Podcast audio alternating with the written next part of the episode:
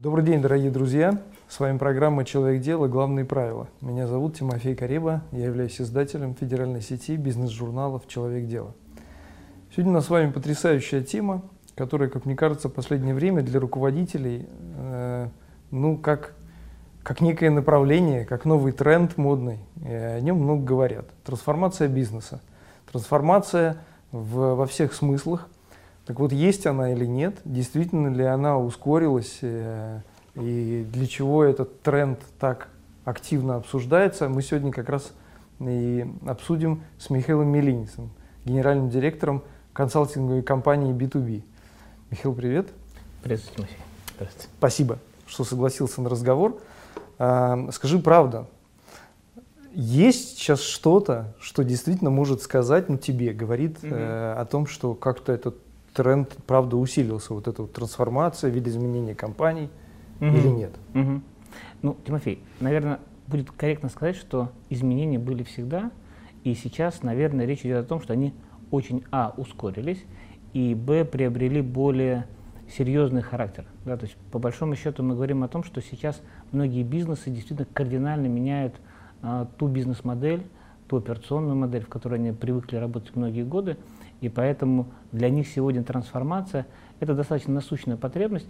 Э, в зависимости от компании эта трансформация проходит с большим акцентом на IT, э, да, и там, там говорят о цифровой трансформации, либо с, большей, с большим акцентом на как раз организационные изменения, там мы говорим об организационной трансформации, либо мы говорим просто об изменении бизнеса, по, об э, адаптации бизнеса к новым реалиям, к новым бизнес-задачам, к новым вызовам, которые перед ним стоят.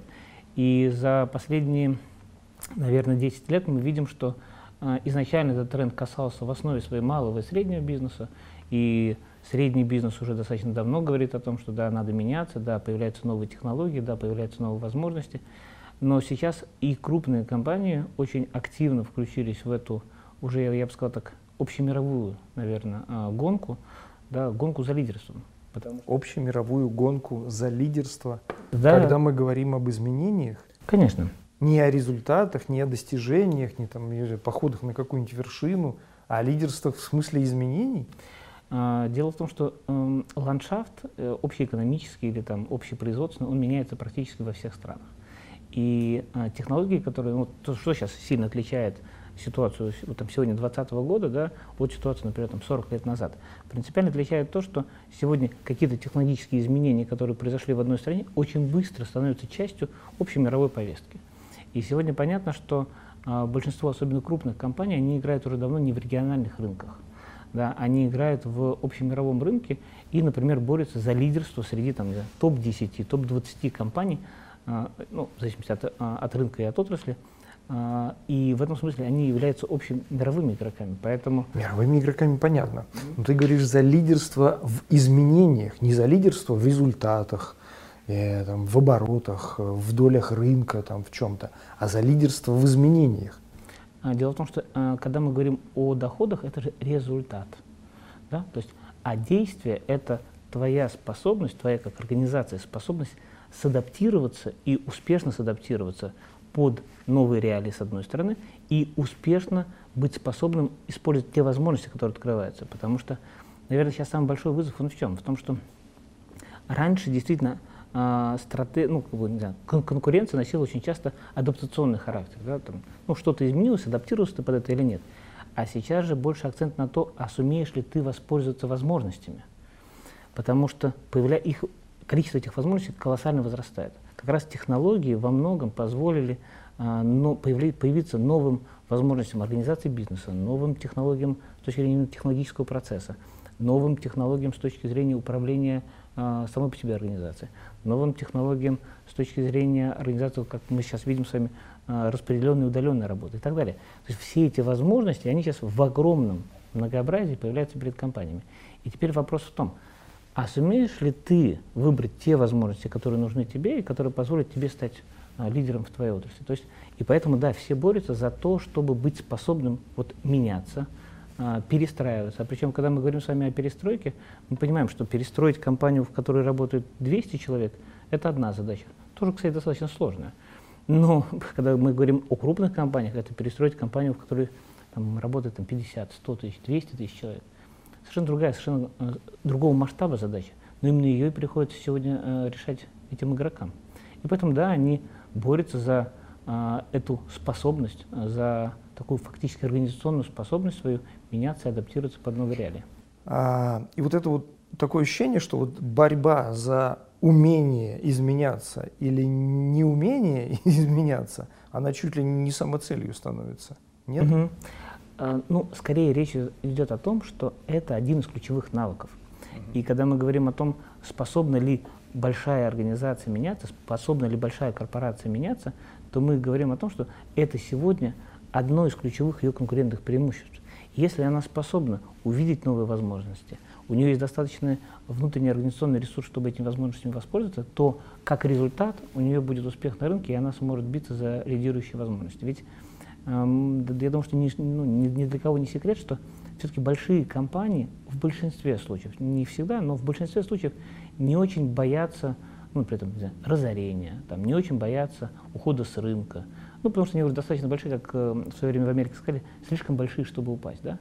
Вот а, с ними такая история. Поэтому их мотивация в основе своей – это лидерство.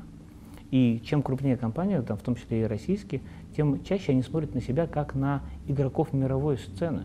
И мы все чаще видим в стратегиях наших э, российских компаний цели стать там, лидером э, мировым в такой-то части, да, там, войти в десятку э, лидеров э, так, там, в своей отрасли там, по каким-то параметрам и так далее. То есть они уже практически не ориентируются на российский рынок как на свою арену. Что нормально, да, это значит, что в целом вся экономика российская и в целом наша компания уже является игроками общемировой сцены. Поэтому... Ну, Россию можно, наверное, немножечко с этим поздравить, о том, что мы все-таки доросли до того момента, когда наши компании Это э, смотрят на российский рынок как один из. Э, но, тем не менее, я думаю, что для значительного количества компаний и их руководителей вот этот процесс изменения, трансформации – Э, он связан ну, с двумя факторами. Первый, с моей точки зрения, mm-hmm. да. первый это общее давление, ну такое вот просто, ну надо что-то делать, потому что ну поддавливает со всех сторон. И вот тут внутри находится такое сложное ментальное образование, как э, русский рынок. Вот он же не такой.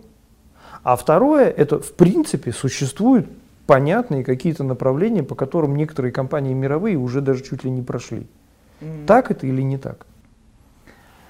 Ну, насчет того, что русский рынок не такой, ну, он как, совершенно точно не такой, но это, знаете, как любой рынок не такой. Да? То есть вот э, русский, там, не знаю, немецкий, европейский, американский, они все какие-то не такие, но то есть они все индивидуальные.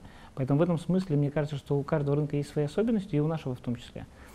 А если говорить вот действительно об общей мировой повестке, то, конечно, а, практически в любой отрасли, да, даже, наверное, так, а, в любой отрасли а, в использовании разных технологий есть свои лидеры, на которых равняются и наши российские компании в том числе.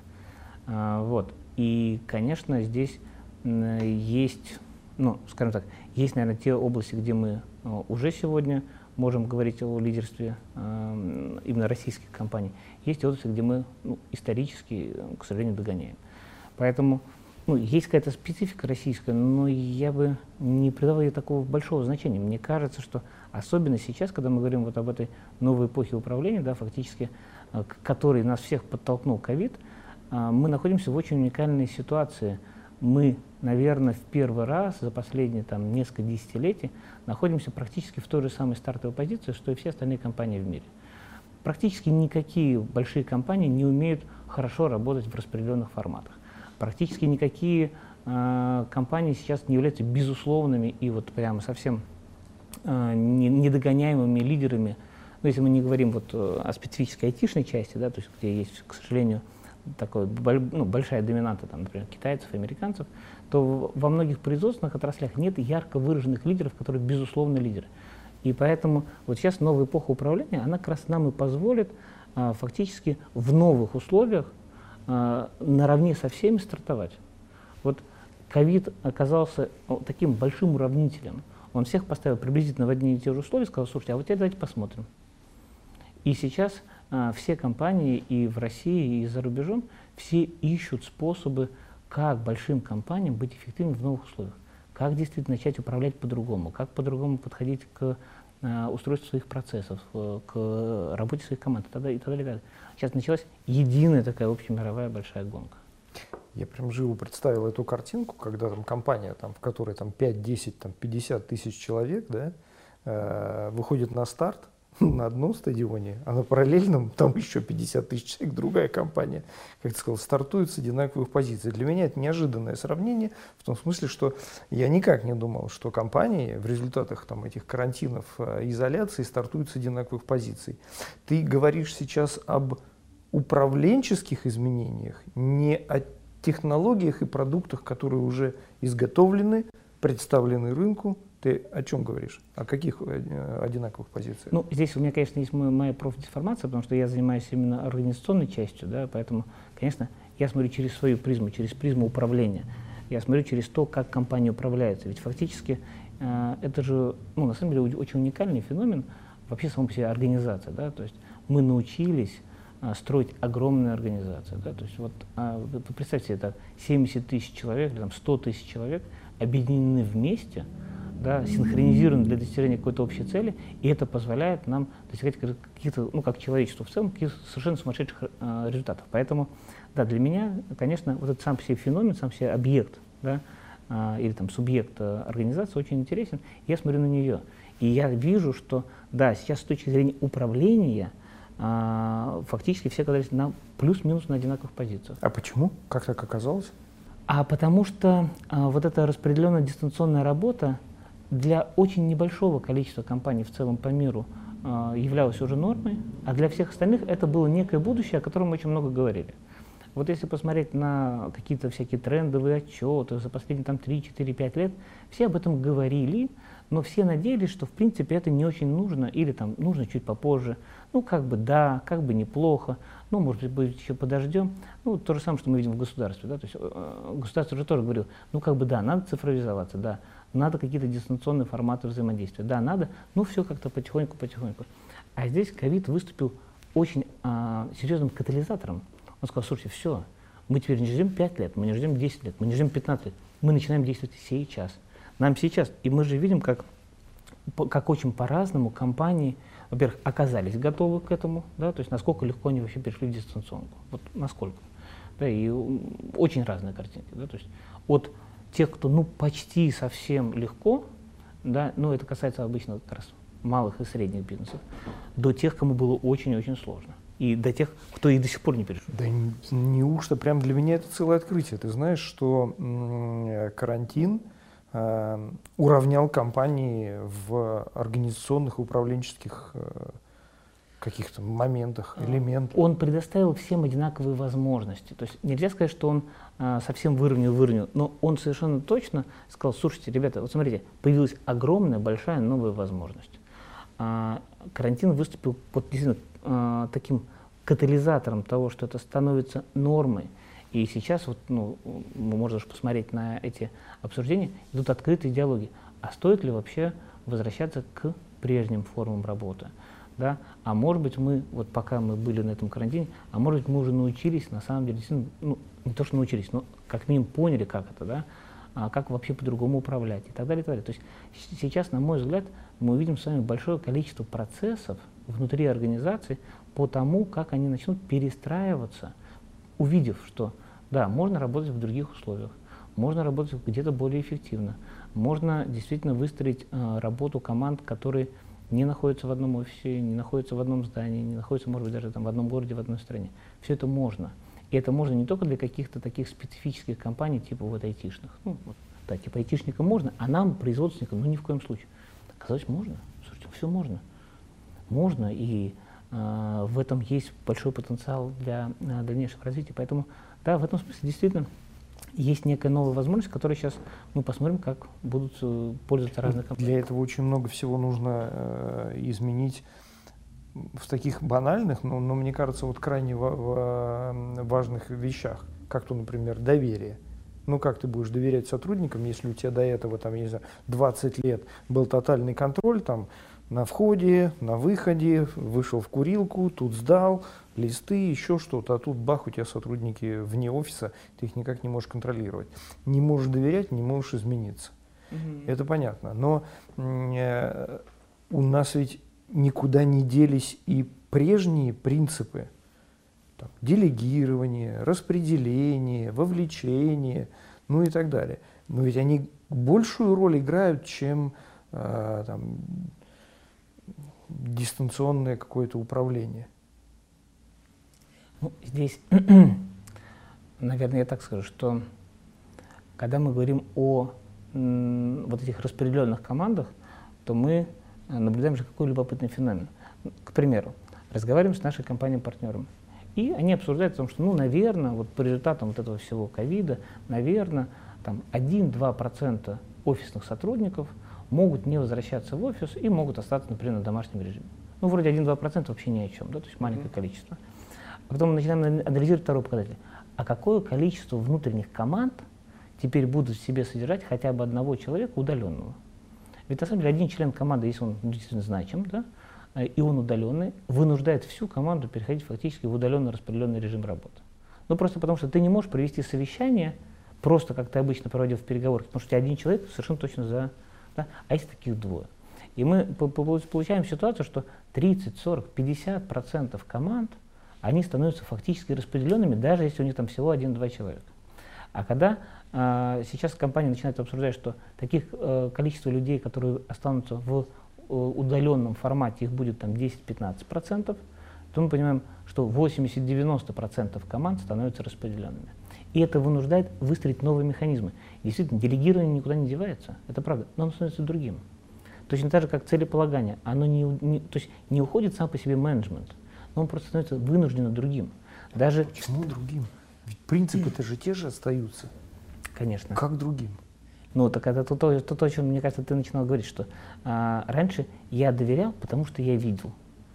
Да? И для меня сам факт наличия сотрудника в офисе, когда он сидел за компьютером, казалось, что вроде как все хорошо.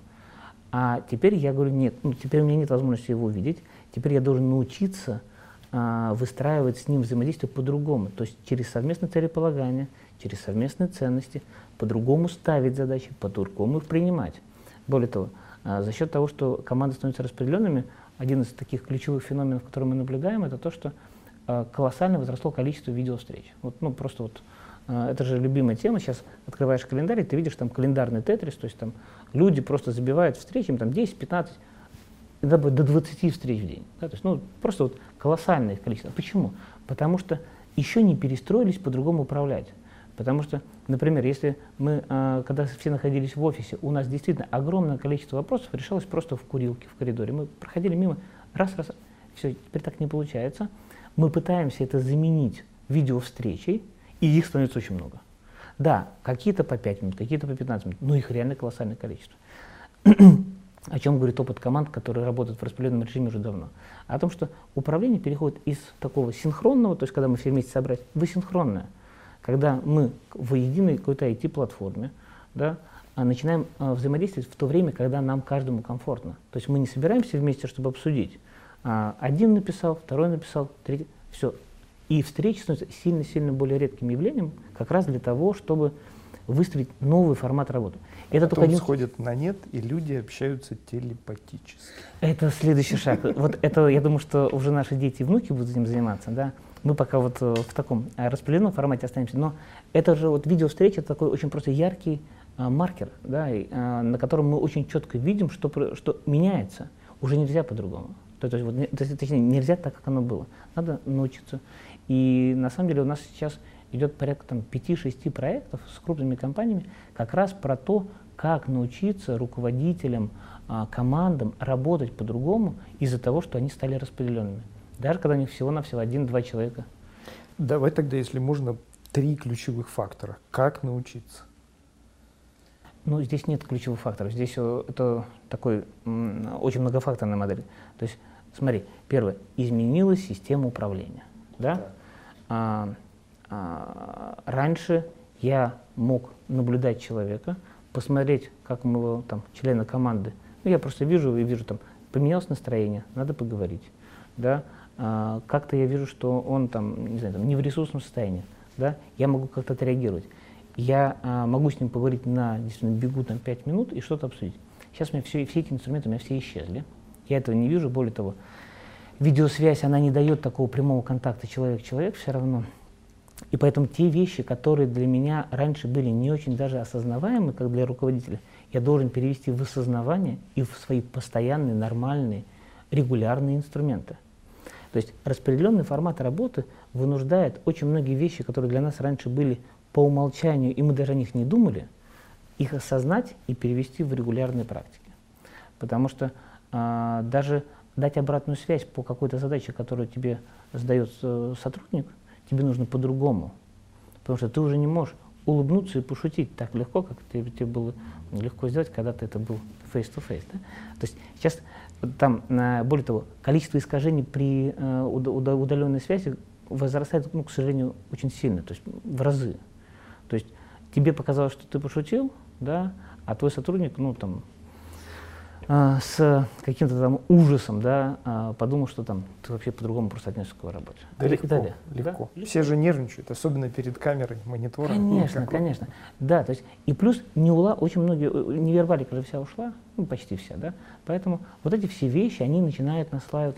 И вот а, тот факт, что мы все равно остаемся людьми, но теперь мы люди, работающие удаленно друг от друга, встречающиеся друг с другом раз в месяц, а то и реже, он вынуждает нас научиться новым правилам, новым инструментам. И фактически все, что мы раньше как руководители, все, что мы раньше как сотрудники делали, мы в принципе продолжаем делать очень похожие вещи. Мы продолжаем э, обсуждать совместно проекты, мы продолжаем э, совместно э, вырабатывать какие-то там новые решения, мы продолжаем ставить задачи, там, делегировать зону. Это все тоже как бы самое, но все по-другому. И этому всему нужно учиться. И как раз это и есть сейчас, вот последние там, два месяца, это предмет очень большого количества наших проектов с нашими заказчиками. Как раз как это выработать, как э, выработать эти новые правила, как их сделать общедоступными, как их объяснить, как научить, как э, помочь людям попробовать и э, сделать это частью своей новой управленческой практики. В этом смысле, конечно, э, на руководителей нагрузка возросла колоссально. Э, и рядовым сотрудникам не просто, но руководителям не просто в квадрате. Просто из-за того, что весь их инструментарий требует какого-то переосмысления. Ну и тогда какой-то, конечно, IT-поддержки, IT-оболочки, потому что без этого сейчас тоже распределенные форматы почти не работают. Ну не зарыться бы в этой вот IT-поддержке, потому что таких инструментов сейчас э, много, и хочется примерно того же состояния, что и раньше, вот как ты говоришь, что эта невербалика девается, и ее нужно чем-то компенсировать. И ты вот как раз увеличением количества этих вот контактов mm-hmm. в коммуникациях пытаешься эту невербалику восстановить да? себе. Потому что, ну, потому что грамотные руководители, они всегда секут э, атмосферу, они по атмосфере они чувствуют, работают там направления, подразделения, склады, производство, как шумит производство. Я неоднократно сталкивался с тем, что руководитель говорит, я слышу, как шумит производство, вот оно как вот, вот гудит нужным мне образом, а если не гудит, а если я там в 50 километрах, то как? Mm-hmm. Вот этот уровень не, немножко нервозности руководителя о том, что я не могу понять, как точно работает мое предприятие, неважно какое. Да, а, да. Э, и в этом смысле то, то, о чем ты правильно говорил, что, конечно, очень много руководителей, особенно старой закалки, да, они, конечно, э, первый их вопрос – мне некомфортно, что людей нет в офисе, я не могу понять, вообще работают ли они. Ну, там, короче, все бездельники и так далее. Ну. Поэтому первый запрос, а можно ли как-то настроить колоссально то, там, тотальную систему контроля, чтобы я все-таки был уверен, что они все работают. И это самое главное препятствие как раз к тому, чтобы воспользоваться теми возможностями, которые сейчас есть. Как раз желание э, оставить систему управления прежней в новых реалиях, это то, что толкает компанию очень сильно назад. И те, кто как раз сейчас не боятся, эм, мне кажется, когда только начался, вот, я помню, первая там, неделя карантина, я помню, что большая часть наших разговоров с клиентами была о чем? О том, что ну ладно, сейчас неделю перетерпим, да, через неделю все вернется. Потом, когда через неделю стало понятно, что еще месяц, Ну, как-то все вдохнули, выдохнули, ну, ладно, хорошо, еще месяц потерпим. И только, по-моему, к концу первого месяца а, очень активно стал обсуждать, слушайте, а ведь, наверное, совсем так же, как был, уже не будет. И я смотрел не очень давно интервью Грефа, и он тоже очень, очень, очень похожий феномен обсуждал именно про Сбер, что э, до какого-то момента Сбербанк думал, что нужно просто, просто переждать, и это не вело их э, ни к каким особым там, никакому особому пониманию ситуации, что ли. И только тогда, когда Сбербанк решил, что все, слушайте, э, все будет точно по-другому, и поэтому они стали просто э, для себя формировать разные сценарии того, как будет по-другому. Но точно по-другому. Тогда стало понятно, как должен измениться менеджмент, как должна измениться система управления, каким образом нужно вообще перестраивать сам по себе Сбербанк. Да. И мне кажется, что это сейчас э, очень важная компетенция руководителей, прежде, прежде всего топ-команды, признать, что так же, как было, уже не будет. То есть мы совершенно точно вступили в новую эпоху. То есть это такой первый шаг трансформации. Так это... же, как было, не будет. И вот просто признанием этого факта ты начинаешь движение. Да. И ты начинаешь понимать, что э, надо не пересидеть, а надо просто готовить компанию к новым, к новым формам конкуренции. А это уже второй шаг – готовить. Да. А к каким? Да. Ну, как раз к, ну, первое, к ситуации того, что распределенная работа станет нормой. Ну, она уже становится нормой. И этот очень простой, вроде как, ну, реально очень простой какой-то фактор, да, он же влечет за собой массу, массу, массу последствий. Это а, возможность действительно нанимать людей, которые не в твоем регионе, и совершенно спокойно там, ну, к этому относиться, и уметь нанимать лучших, а не тех, кто наиболее близок к той точке, где тебе нужен сотрудник. Второе. А, это же возможность построить совершенно новые процессы. А, тоже сейчас любопытный феномен, который мы наблюдаем в наших проектах, что а, компании, которые осознают, что просто все меняется, они начинают задумываться не просто о том, например, а как сделать то же самое, ну, знаю, те же самые процессы, которые были раньше, то давайте их сделаем распределенными. Они говорят, слушайте, подождите, а это же замечательная возможность вообще просто все переписать. То есть мы же сейчас, меняя все, мы вынуждены поменять процессы, так давайте их сделаем совсем другими, более а, эффективными. То есть давайте сразу их делать на другом уровне качества. Тогда мы просто бежали, да, нам было не до этого. А сейчас у нас есть возможность все просто переосмыслить. И появляется вообще новые, более интересные идеи того, как можно выстроить, опять-таки, с учетом новой парадигмы управления, ну, совершенно по-другому. Это ладно, когда, понимаешь, у тебя там 50, 100, 200, 500, ну, тысяча человек компании. Ты можешь там, ну ладно, на складе так они как работали, так и работают. Тут логисты, тут возят, тут понятно. Здесь там этот отдел маркетинга, ладно, пусть он где-то в каком-то таком распределенном виде. Тут еще вот этот там отдел продаж, там коммуникации.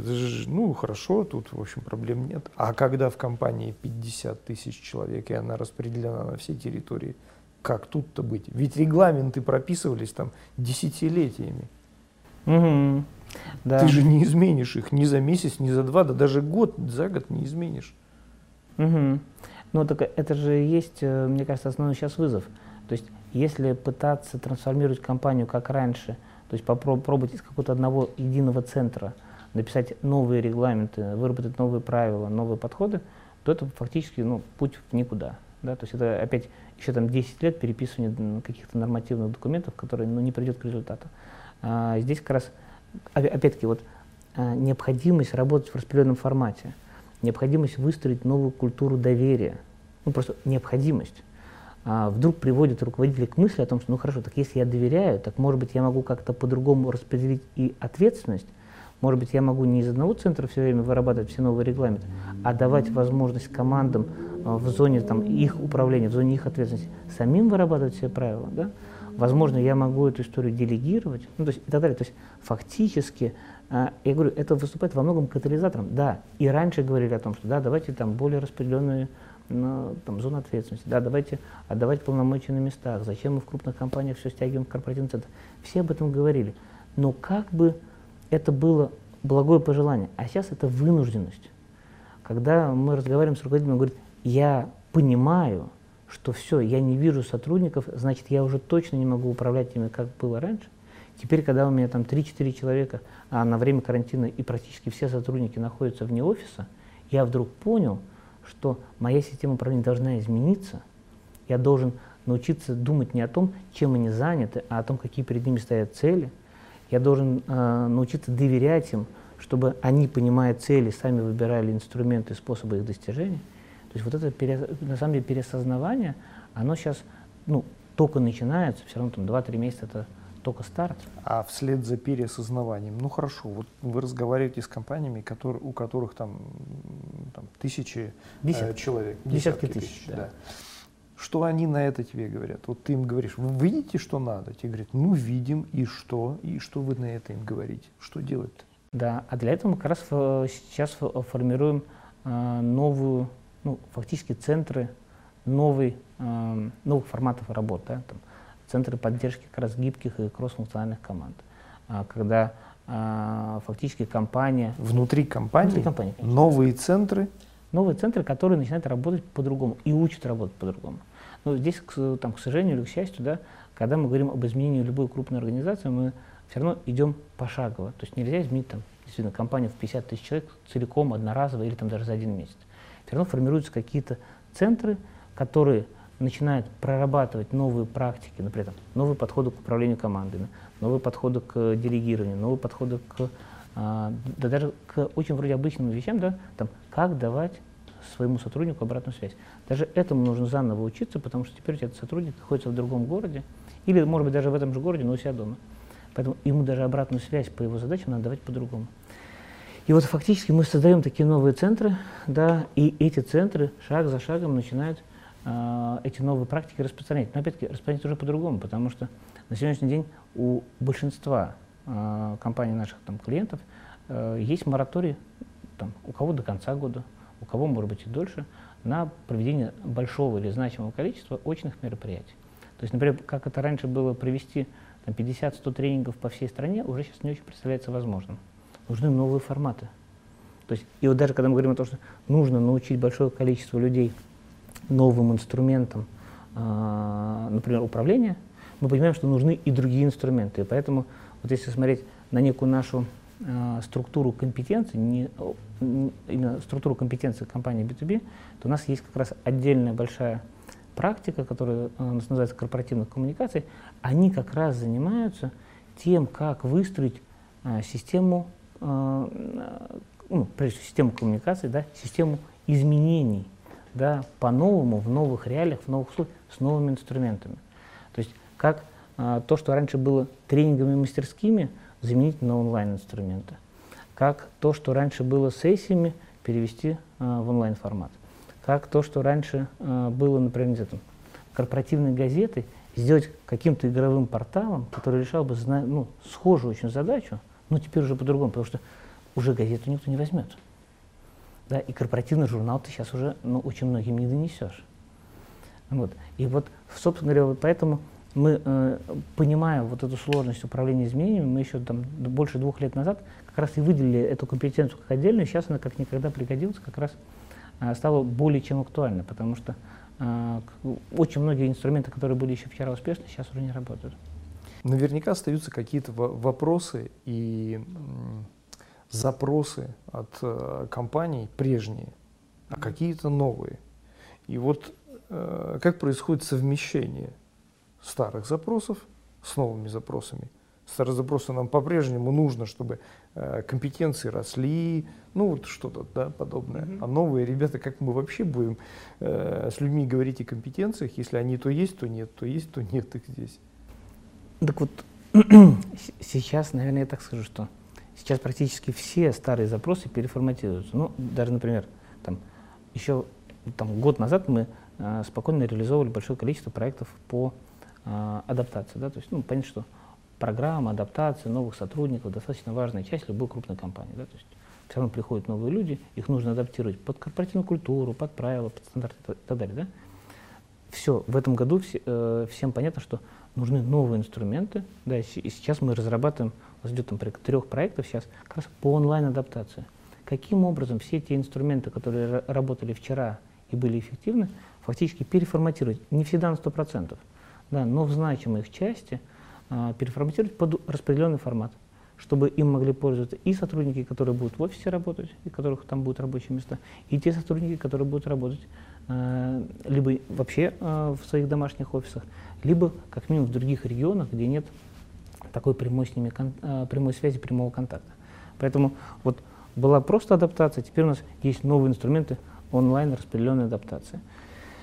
А, были процессы работы с кадровым резервом, да, все хорошо, все здорово, да, но им тоже нужна новая донастройка, потому что теперь не всегда резервист может прийти навстречу, да, теперь нужно научиться, опять-таки, э, развивать резервистов удаленно, да, то есть для них сейчас, сейчас не выстроишь большую программу э, очного обучения, и, вот все шаг за шагом все, все начинают понимать, что... Вопросов какое-то грандиозное количество, э, подбор персонала, да, там, ротации, э, смены, там, руководителей, повышение, и вообще все возникает там, у меня такое ощущение, что там должны быть сплошные сложности. И в этом смысле, какие основные сейчас проблемы у бизнеса, ну, в частности, у крупного, вот как ты это видишь, вот в этих изменениях, которые происходят? Вот проблем много, но ключевые раз, два, три, четыре, пять. Ну, опять-таки, на мой взгляд, самая большая ключевая э, задача, да, наверное, даже не проблема, это как э, новые реалии распределенной работы помогут бизнесу стать более эффективным. То есть вот глобальный вопрос же он такой. То есть как за этими как бы ограничениями увидеть новые возможности как понять, что новый, тот факт, что у тебя теперь все сотрудники нах, могут находиться в любой точке э, планеты, да, фактически в, любой стране, как тебе из этого сделать не какую-то там проблему себе, а как, наоборот, увидеть за этим огромную возможность. Но это психологическая э, проблема. И, инстру... и инструментальная очень. Задача. Э, она и очень инструментальная. На самом деле, как тебе перестроить всю твою работу? Да, я почему и говорю, что на Нет, мой взгляд... Просто ты сказал, что это скорее относится к мышлению да. как, как перенастроить свое мышление, себя угу. как руководителя. Так ведь весь бизнес же он вокруг мышления построен. Ну, то есть на сегодняшний день э, мы же с вами тоже видим, что технологии, капитал – это все факторы, которые ну, все чаще и чаще становятся все более такими гигиеническими. Да? То есть они сложно, ну, если мы не говорим, например, о каких-то там коррупционных схемах, то во всем остальном более-менее похожий уровень технологий. А, да, по-разному там есть там доступ к каким-то ресурсам, но в целом это тоже вещи достаточно, если не, а, а, не в равном степени распределенные, то точно как-то как распределенно на что-то влиять, ну, ну, не знаю, там, например, доступ к месторождению, да, ну, что у нас в, в России достаточно часто. То есть это вещь, на которую ты вряд ли можешь повлиять, да, то есть это влияет... Ты так выразился.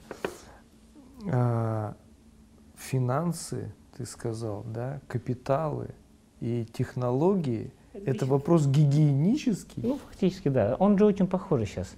А, ну, это, это прям открытие. Конечно. Для меня. Но просто а, вопрос технологий, он, опять-таки, где-то ты их можешь купить, либо ты их не можешь купить совсем. Да, вот мы, например, попали как страна под санкции, да, и просто к объему некому технологий все российские компании, ну, у них исчез доступ. Да? Но он же практически у всех исчез, и почти одинаково. И у всех стали почти одни и те же задачи, какие-то технологии создать заново, какие-то там, а, все-таки каким-то образом а, научиться там из-под полына покупать. Вот. То есть в этом смысле э, все компании находятся плюс-минус в одинаковых условиях. Более того, вот у меня буквально на прошлой, на прошлой неделе было целых три встречи, на которых мне клиенты говорят одно и то же. Говорят, слушайте, вы знаете, вот в нашей отрасли мы все уже все понимаем. Причем не только на российском рынке, но и на международном. Мы понимаем, как выстроено, как... но мы видим, что мы все стали почти одинаковые. У нас очень похожие продукты, у нас очень похожие технологии внутри, у нас э, очень похожий подход, ну, у нас менталитет отраслевой очень похожий. И мы понимаем, что какой-то возможность как бы сделать рывок, он только за счет того, что мы научимся либо принципиально по-другому управлять да, тем, что у нас есть, либо научимся а, из других отраслей, вообще принципиально какие-то практики, опять-таки, втаскивать к нам, чтобы значимо отличиться. Либо это в клиентоориентированности, ну, то есть в каком-то клиентском взаимодействии, либо это в управлении внутри, но мы как бы внутри отрасли уже ничего не видим. Да, мы там все плюс-минус, не знаю, 10-15 компаний у нас, мы все плюс-минус одинаковые. И это норма становится, потому что это как раз вот к, началу нашей беседы, что компании наши российские сейчас, сейчас находятся вот в этом неком топе топ-20, топ-30, топ в разных отраслях, топ-50 в конце концов. Но они все меньше и меньше отличаются друг от друга. И поэтому, да, действительно, капитал, технологии – это все гигиена. А успешность компании начинают определять как раз люди. И почему, опять-таки, мы делаем фокус на управлении, потому что э, вот то, что сильно отличает компании друг от друга, это то, как они управляются внутри. Подожди, люди, и то, как они управляются внутри, то и некая такая модель, да? Да. А, это то, что я у вас видел в виде такого из трех сфер состоящих. Это Мгм. люди, их коммуникации и мо- модель, по которой они общаются. Да. И это ключевое преимущество, ну, как бы сейчас, наверное, там до этого говорили конкурентное преимущество, ты сейчас говоришь, что это становится конкурентным преимуществом. А, Фактически это три составляющих да, конкурентного преимущества современной компании.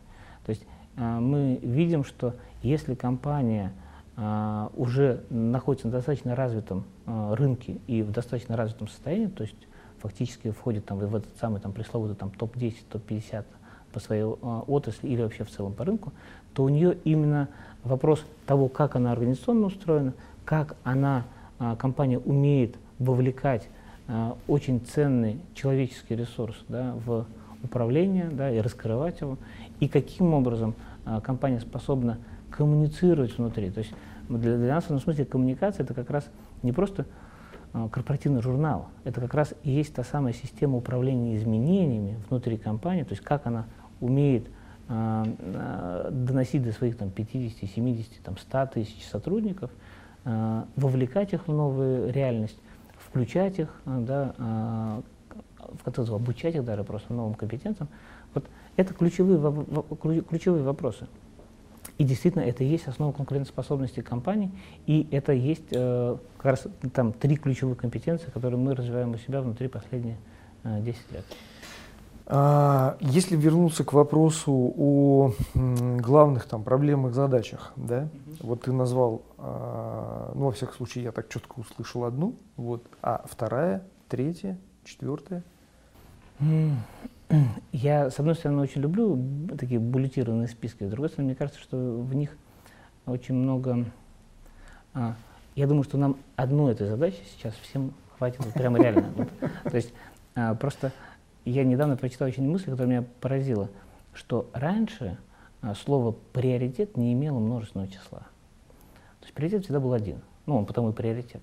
А как только мы стали думать о том, что приоритетов стало много, у нас пошла серьезнейшая расфокусировка, и мы перестали э, держать цель. И, собственно говоря, то, о чем сейчас многие говорят, да, то есть там хуже стали достигать э, своих э, каких-то там задач, да, и так далее, и так далее. То есть вся, эта пресловутая многозадачность и прочее. Поэтому, на мой взгляд, одного сейчас вполне достаточно. И те компании, которые научатся как раз эту задачу решать наилучшим образом, они будут наиболее успешны. Поэтому пусть будет приоритет один, он же главный. Давай его сформулируем тогда, главным А, приоритетом. Главный приоритет на сегодняшний день э, выглядит очень просто.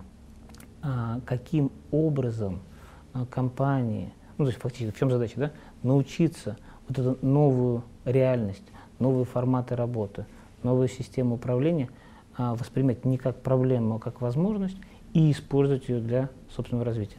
Фактически, как в этих новых условиях распределенных э, сотрудников, распределенных систем управления, распределенных форм управления э, быть все более и более успешным. Это вот сейчас то, что как раз то, э, то, что скатализировал очень сильно ковид, и то, что сейчас серьезно будет отличать компании одну от другой. Как раз способность в этих новых реалиях быть еще более успешным.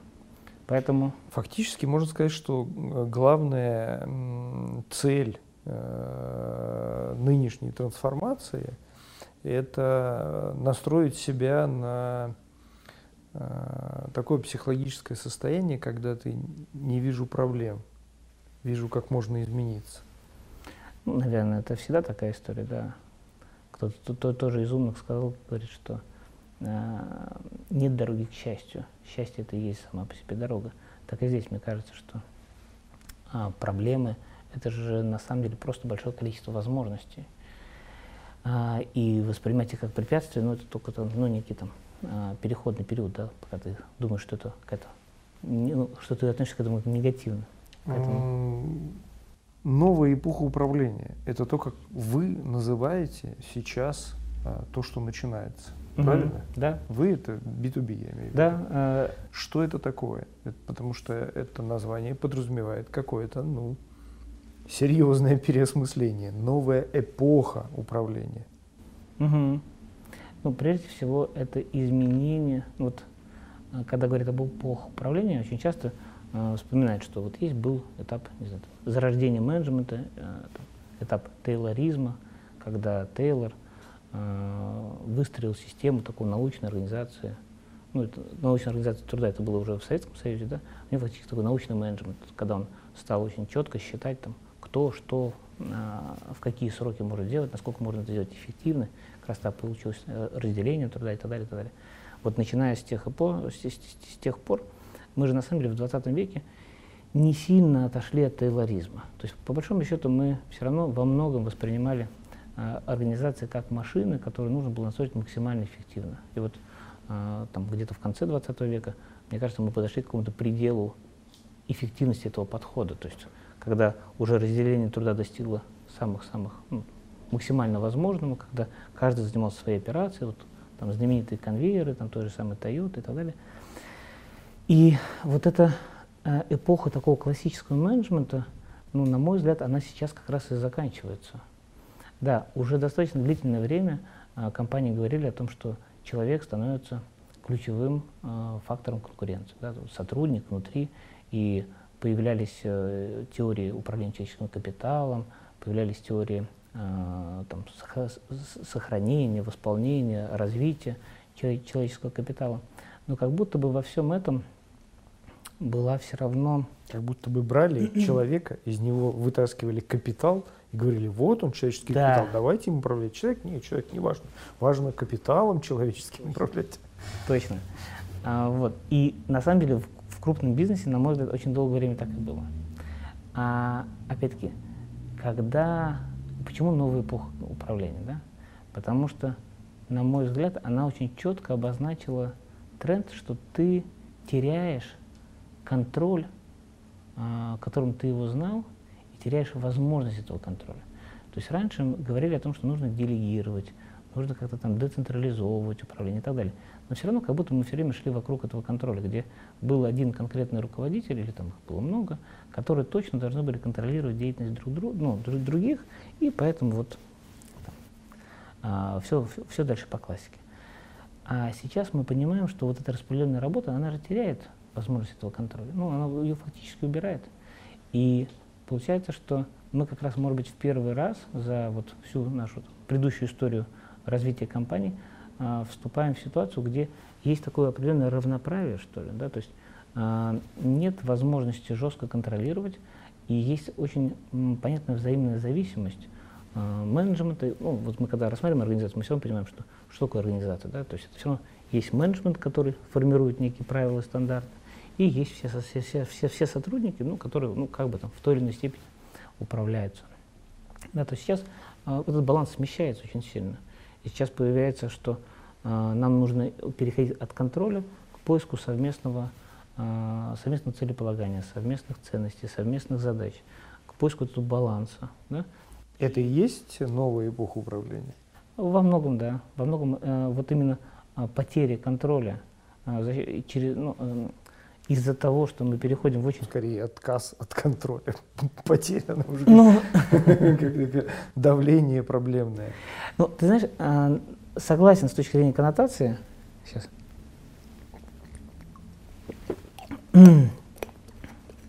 Я согласен с точки зрения коннотации, что потеря звучит как-то так грустно очень.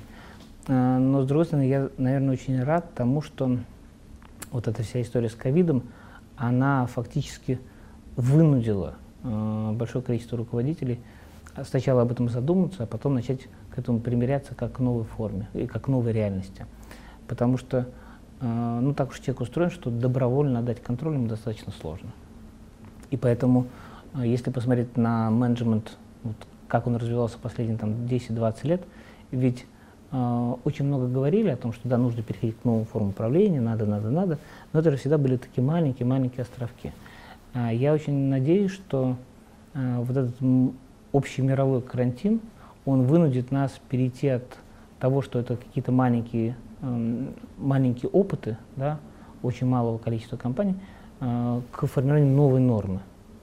К новой норме, где мы начнем управлять не через контроль, а через совместные ценности, через совместное целеполагание.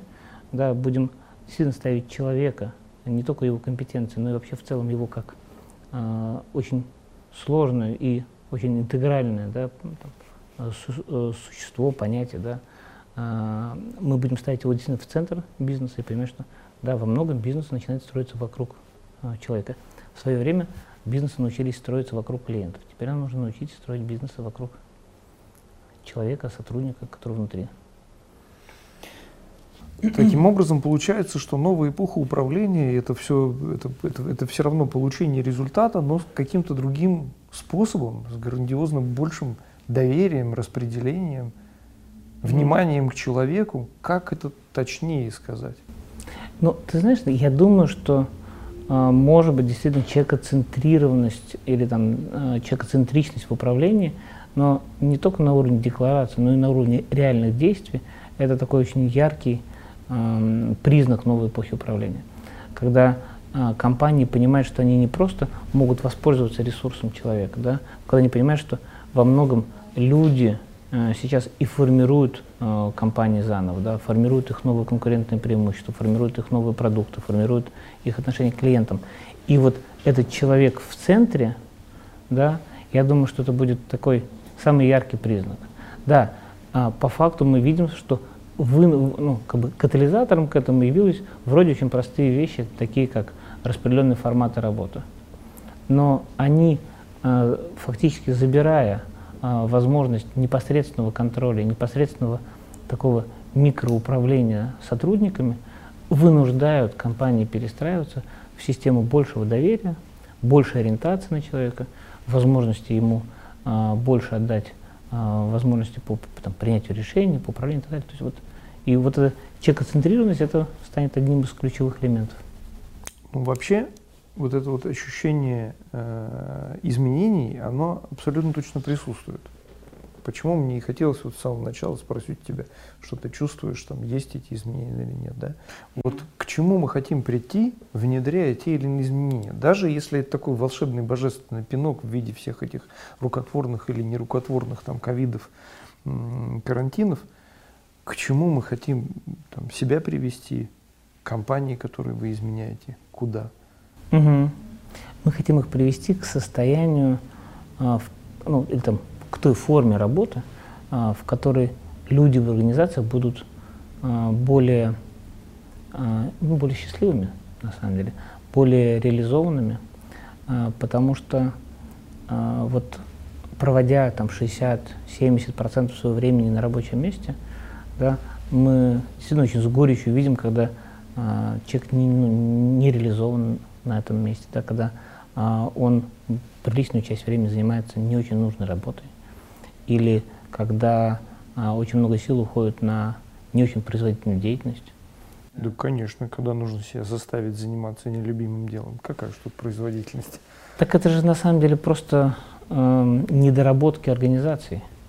А, в на мой взгляд, если смотреть на ситуацию со стороны как бы, общества, да, все-таки мы всегда говорим, что есть организации, ну, будь то бизнес-организация или некоммерческая организация, и есть общество как совокупность людей, то мы понимаем, что а, мы как общество вручили организациям достаточно большой карт-бланш. Мы говорим, слушайте, вот давайте организуйте нас, да, там, да, давайте, мы, мы отдаем вам часть своей свободы, мы отдаем вам часть а, своего такого а, личностного суверенитета с тем, чтобы вы смогли сделать больше да, то есть самая большая организация это государство, да, и там все остальные поменьше. То есть мы отдаем свою свободу в обмен на э, нашу веру в то, что организации смогут нас привести к более лучшей жизни. Э, и, на мой взгляд, вот это как раз изменения, которые сейчас будут вызваны вот этой новой эпохой управления, это новый шаг в, в, в эту же самую сторону. То есть мы все так же, как люди, ищем более сбалансированного своего состояния в пространстве – во времени, там, для своих семей, для себя. Но это иная модель э, занятия бизнесом, иная модель предпринимательства, иная модель как э, организационной работы. Если раньше во главу угла ставилось э, мы получаем финансовый результат, значит, мы успешная компания, мы успешная компания, можем заплатить вам зарплату, ну, вы как-то можете здесь реализоваться. Сейчас ты говоришь о том, что зачем мы это делаем, затем, чтобы люди были счастливее, гармоничнее, чтобы они были э, объединены, им было хорошо. Угу. Это иная модель предпринимательства. Конечно, конечно. А, ну, а особенно, когда мы говорим о крупных компаниях, это ровно так и есть. Потому что крупные компании, э, в этом смысле мне хочется очень так точно сказать, что вопрос прибыли никуда не девается.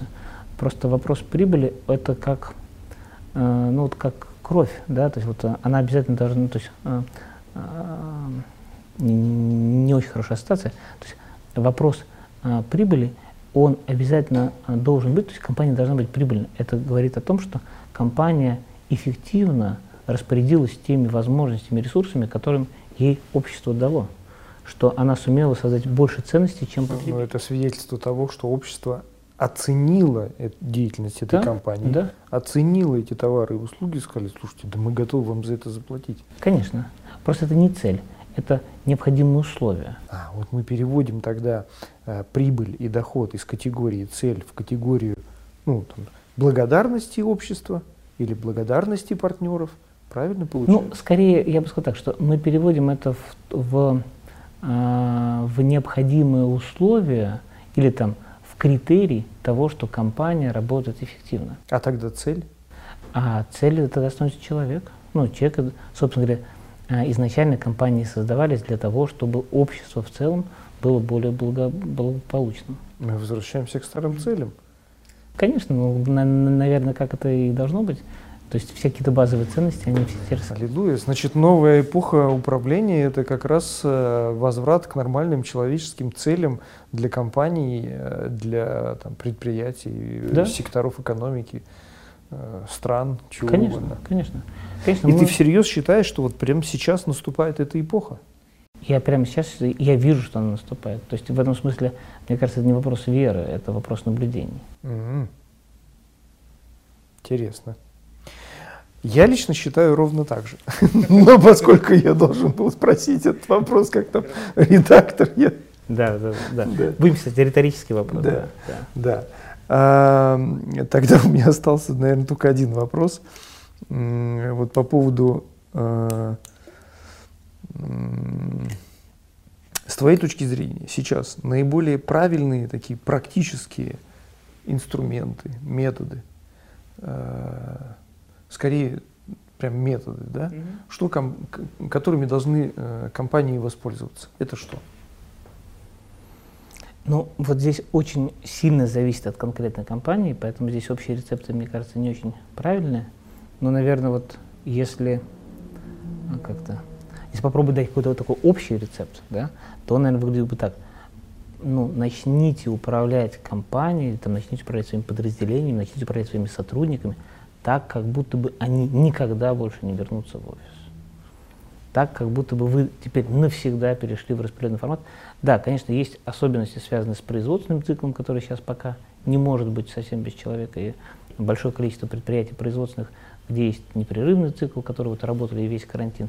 Да, он показывает, что мы пока не можем управлять производством удаленно. Или, во всяком случае, мы не можем управлять в, в очень многих-многих секторах. Но Давайте начнем с тех, кто находится в заводоуправлениях, с тех, э, кто находится в офисах. Давайте э, представим себе на минутку, что они больше никогда не вернутся в офис. Как мы будем управлять? Какой будет наша организация? Потому что это будущее. Да, оно, может быть, не наступит завтра, но оно точно наступит послезавтра. И те, кто к этому будущему будут наиболее готовы, те будут лидерами завтрашнего дня. И это за собой, вот сам по себе этот взгляд, он автоматом э, научит нас по-другому относиться и к системе управления, и к сотруднику, и к пониманию роли сотрудника. Они не вернутся больше никогда. И мне кажется, это будет просто э, таким важным первым шагом, который начнет менять самое важное – ментальные модели руководителей компании. А у русского, у российского предпринимательства или у э, там, российских руководителей есть какие-то преимущества вот в этом переходе к э, новым э, принципам, да, к новой модели, в новую эпоху управления? Есть какие-то преимущества, которыми мы можем воспользоваться? Мы же все-таки другой ментальности люди. Это правда, да. Ну, наверное, здесь, как всегда, есть две стороны. То есть из позитива, из очень серьезного преимущества, мне кажется, что мы а, просто более человечные, поэтому нам какие-то базовые такие вещи с точки зрения доверия, с точки зрения готовности а, ну, там, знаю, делегировать, отдавать, нам дается проще. Вот мы как-то мы чаще видим за сотрудником человека. Нам это ментально проще сделать, чем, например, там, в Европе, э, хоть в западной, хоть в восточной. А, но есть и обратная сторона этой медали. Мы э, очень плохо э, работаем в ролях. Да, то есть вот в этом смысле, конечно, распределенные форматы работы более требовательны к тому, чтобы мы понимали, в какой роли мы находимся, в какой ситуации. Когда внедряются какие-то там гибкие методы управления, более плоские структуры и так далее, там же большой очень акцент идет на то, что есть разные роли. Вот сейчас я в роли руководителя проекта, поэтому у меня в этой роли есть мои какие-то полномочия, задачи и так далее. Через полчаса я перешел в другую роль, и я, например, генеральный директор, и у меня там свои, ну, друг... А еще через полчаса я перешел в третью роль, я просто эксперт внутри проекта. И я не э, един в этих трех ролях. Я в каждой из этих ролей э, имею какие-то свои права, полномочия, задачи, и от меня ожидают разных компетенций. И вот возможность переключения между этими ролями, она для российского менеджера дается очень сложно. То есть э, в этом смысле как раз как обратная сторона того, что мы более человечными, нам кажется, что и мы тоже, мы же просто люди. Вот если я вот такой Михаил Мелинец, то вот значит я такой и вот всегда. Ничего подобного. Да, в менеджменте я должен научиться быть в разных ролях. И это нам дается очень сложно. И здесь это очень серьезный вызов. Каждый, вот, каждый наш проект по изменениям мы видим, как э, руководители долгое время вообще осознают саму по себе идею того, что он может быть руководителем, а потом он может быть и, и лидировать, а потом он может быть ведомым, да, и отдавать лидерство другому своему сотруднику. А в третьей ситуации он просто один из совещательных голосов и все. Какие бы погоны у него не были. У него сейчас другая роль дается сложно. Исходя из того, что вы видите этот процесс э, своим собственным независимым взглядом, э, у вас в компании в B2B должны быть свои собственные наработки, свои собственные методики и э, продукты, с помощью которых можно менять компании. Абсолютно точно, да. Это, наверное, отдельная программа про продукты, ну хотя бы парочку Здесь сложно говорить о продуктах, здесь скорее действительно о подходах. И мы в этом смысле не стараемся создавать только доморощенные технологии. То есть вот э, мы с огромным удовольствием учимся, учимся и у западных наших э, коллег-партнеров, и у наших коллег по рынку, и, естественно, у, у своих клиентов всегда учимся. Поэтому а, подходов, методов, инструментов достаточно много.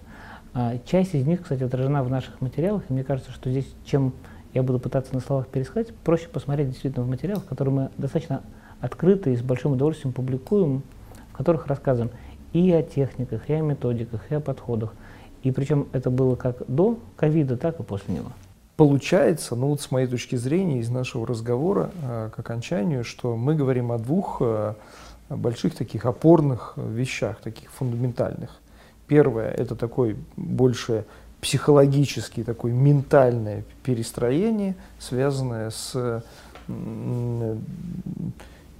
перенацеливанием себя и э, компании, да, о том, что теперь во главе угла человек, его состояние, состояние сотрудников, партнеров. А второе – это технологическое и психологическое переустройство, связанное с удаленными работами, распределением, значительно большим доверием. Так ли я слышу это? Ну, я бы, наверное, не говорил о том, что это каких-то два разных феномена. Скорее, эм, просто тот факт, что мы переходим в неком массовом объеме на распределенные форматы работы, вынуждает нас по-другому относиться к человеку и к его роли в компании. То есть вот здесь скорее есть все-таки определенная причинно-следственная связь. А, и как э, вот мы обсуждаем очень часто с нашими клиентами, когда они говорят, слушайте, ну что такое человек-центричность? Это что, мы теперь будем просто любить людей?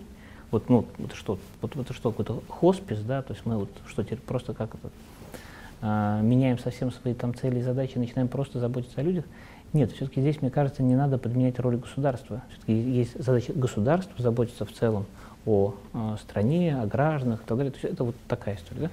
А у нас все-таки есть э, необходимость да, или там, возможность выстроить эффективную, комфортную, э, гармоничную да, среду, в которой люди могут развиваться и э, все-таки создавать ценность для других людей, для чего, собственно, компании формируются. Поэтому здесь э, у нас такая человекоцентричность, она э, достаточно прикладной носит характер. И э, именно переход на эти распределенные форматы работы вынуждает нас в большей степени доверять людям, передавать им э, полномочия, ответственность, ставить их в центр, потому что понимаешь, что теперь все зависит от них. Ну, раньше у нас была хотя бы иллюзия, что мы их контролируем, а теперь у нас и ее нет. Хотя бы была иллюзия. Да. Теперь нас лишили этой Да. иллюзии. Замечательное окончание разговора. А, Ну, тогда э, давай тогда отрезюмируем немножко. Дорогие друзья, а, предлагаю довериться огромному опыту человеку, который э, уже 15 лет э, и наблюдает, и помогает э, компаниям разного уровня выйти в иное состояние эффективности и результативности, довериться пониманию и острому взгляду Михаила и понять, что действительно мы переходим в новую эпоху и управления, и нового существования, и нового существования компании, и, и нового, нового взаимодействия внутри компании и вне компании. И это очень важно. Я думаю, что вот с этим переосмыслением э, и начнутся э, новые восхождения для вашего бизнеса, для любого бизнеса, для вашего и партнера. Ну и я убежден, что это очень правильный шаг. Михаил, спасибо большое. Да, Тимофей, спасибо большое. Да, Да. да, за искренние ответы. Надеюсь, что они будут нам всем очень полезны. Я тоже очень на это рассчитываю. Спасибо, Тимофей.